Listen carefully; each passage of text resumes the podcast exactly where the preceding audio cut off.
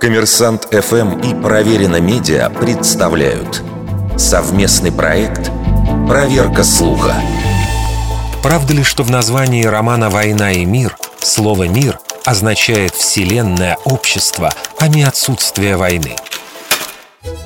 Когда впервые возникла коллизия с названием романа Льва Толстого, доподлинно неизвестно. Однако наибольшую известность она получила после того, как в телепередаче «Что, где, когда» в 1982 году прозвучал соответствующий вопрос. Телезритель интересовался, почему в заглавии дореволюционного издания «Войны и мира» в слове «мир» стоит буква «и» с точкой, а не привычная нам кириллическая «и».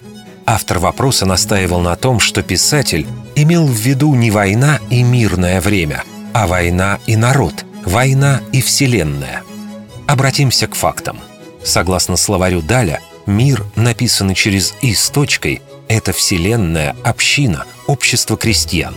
А мир через обычное «и» — это отсутствие ссоры, вражды, несогласия, войны. Теперь взглянем на титульный лист первого отдельного издания романа 1868 года. Там слово «мир» написано с кириллической «и» в значении «отсутствие войны». Что же случилось потом? Все переиздания романа тоже содержат в заглавии «Мир» с обычным «и». Все, кроме одного. Речь об издании 1913 года, на которое ссылается автор вопроса советской телевикторины. Слово «мир» на титульном листе и первой странице там встречается восемь раз, и лишь один раз «мир» напечатан через «и» с точкой. Почему редакторы «Что, где, когда» не обратили внимания на это несоответствие – остается загадкой.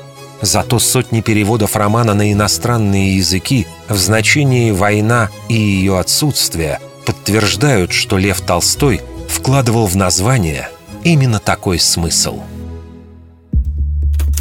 Вердикт. Это фейк.